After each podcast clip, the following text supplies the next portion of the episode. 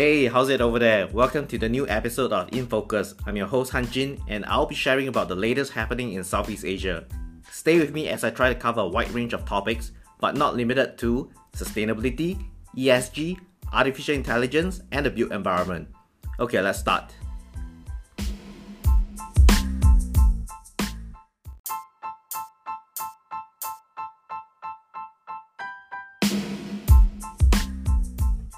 Hey, welcome to my podcast once again. Uh, so I'm, as usual, will be giving you some updates from Southeast Asia, and I'll be starting off with Indonesia. Uh, the company uh, Continental, you know, the vehicle tire company, they have recently extended uh, a commitment to sourcing for sustainable rubber, and they're working with this um, German Federal Ministry for Economic Cooperation and Development. And what they have done is um, uh, for this sustainable rubber project, right, they want to uh, ensure full traceability of this natural rubber supply chain in the Indonesian province of, of West Kalimantan in Borneo. So this project currently has about 450 small farmers and they target that by 2024 they want to expand this project to 4000 small farmers and through this project what they are doing is they want to teach this small teach and encourage these small farmers to to grow high quality raw material that is in compliance with sustainability criteria. And what they hope to achieve is uh, by improving this quality of the raw material the income of these small farmers will be increased as well. And the target is to achieve 100% sustainable supply chain by 2050 and they say that they have learned a lot from uh, this particular project and their progressive this this project that, allows them to progressively increase the transparency of their natural rubber supply chain. And they have noted that education and digitalization are some of the most important contributors to making the supply chains more sustainable. But actually this is not continental's uh, first of such projects in Indonesia.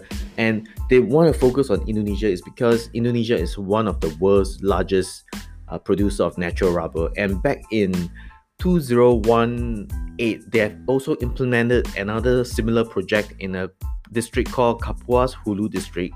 And over there, right, Continental is also collaborating with BMZ in this uh, two national parks that has already been designated as a biosphere reserve by the UNESCO. So it's exactly, uh, it's almost the same thing. Uh, it's a digital traceability system for natural rubber in the region, and it was done back in 2018. And what they have learned through that project is uh, this all steps of this natural supply chain can be evaluated in detail, and it goes right from the cultivation to further processing of Continental's tire plants. So uh, Conti- uh, this Continental, they have reported, they've stated that uh, the corporate strategy for the corporate strategy moving forward, right, as outlined in their uh, program in Vision 2030, is they'll be um, placing sustainable and responsible business practice as top of their uh, corporate strategy. So this is my update from Indonesia, and I'm I also have another update from Thailand. So uh, there's this hotel chain in Thailand called Six Senses, and what they've done is, um, okay, so as part of the plastic-free 2022 uh, strategy to remove and avoid all virgin plastic uh, from the from the hotel brand, right? Uh, they have also collaborated with this U.S. Uh, coalition on sustainability and another organization called SustainChain. So this this this collaboration actually follows a partnership with the Global Tourism Plastic Initiative that was signed in 2020, uh, which is to work with suppliers to seek uh, safer alternatives to a single-use plastic and also to address the re- root causes of plastic pollution. So just more about this SustainChain. This basically is uh, global sustainability ecosystem that joins collective ventures together so that they can share best practices and together they can work together on uh, scaling new new solutions and what six senses has have done is uh, they are going to remove exposure to single-use and, and disposable plastics for guests and communities in and around its properties. And they're going to emphasize a lot on using innovation to uh, reduce plastic and they're going to focus on packaging materials to fabrics and furniture. And this collaboration with SustainChain right? Uh, would enable six senses to have a platform to connect with suppliers and also to innovate with like-minded people. And also maybe hopefully they can bring about meaningful innovations actually these six senses from what i'm reading right uh, they have been doing this reducing plastic program for a long time.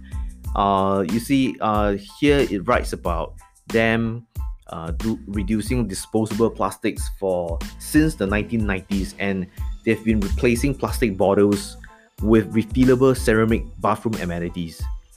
And in addition to that right uh, they have something like a signature water but it's bottled in glass and they've been doing it since 2007 okay and uh, okay so the Six Senses has committed that they they also want to start a prototype for a plastic-free kitchen, and they want to extend this approach to all Six Senses uh, properties.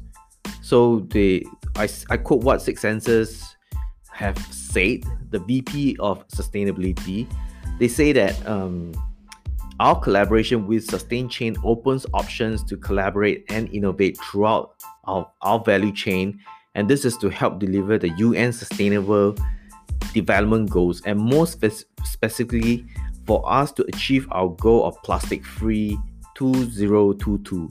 So they are already seeing huge innovation and they see that there's a lot of opportunities to grow together. So that basically forms my update from Indonesia and Thailand. Uh, we'll go for a short commercial break and I'll see you in a while.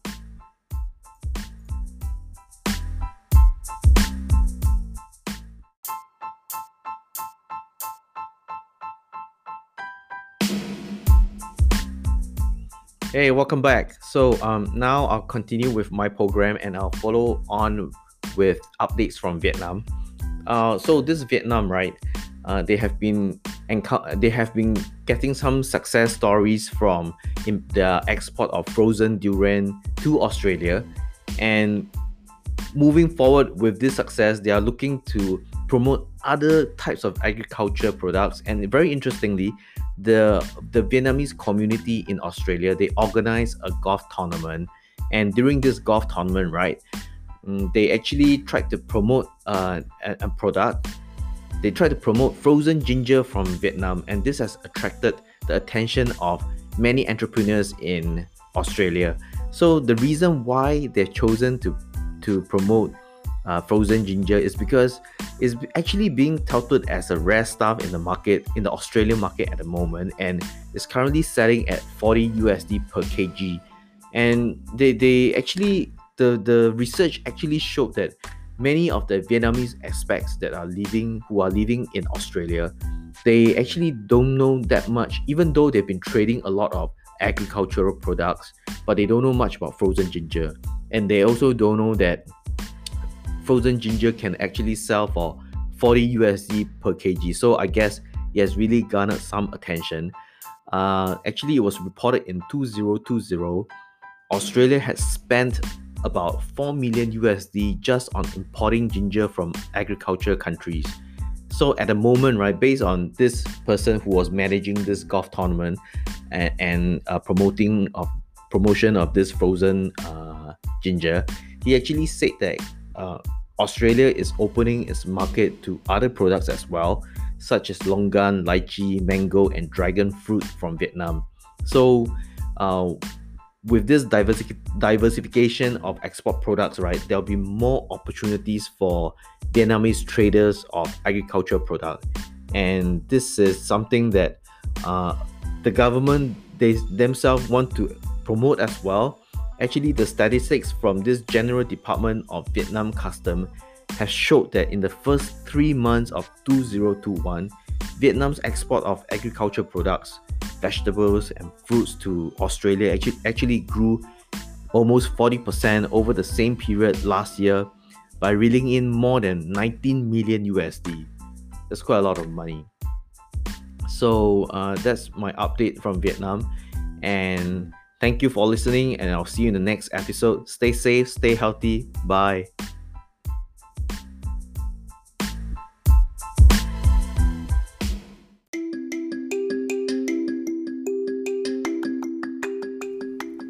Hey people, thanks for listening. If you like this podcast, please remember to subscribe to my channel. And also, please like, rate, or comment on my podcast to let me know what else you'd like to hear. As usual, stay safe and healthy and see you in the next episode. Bye, people!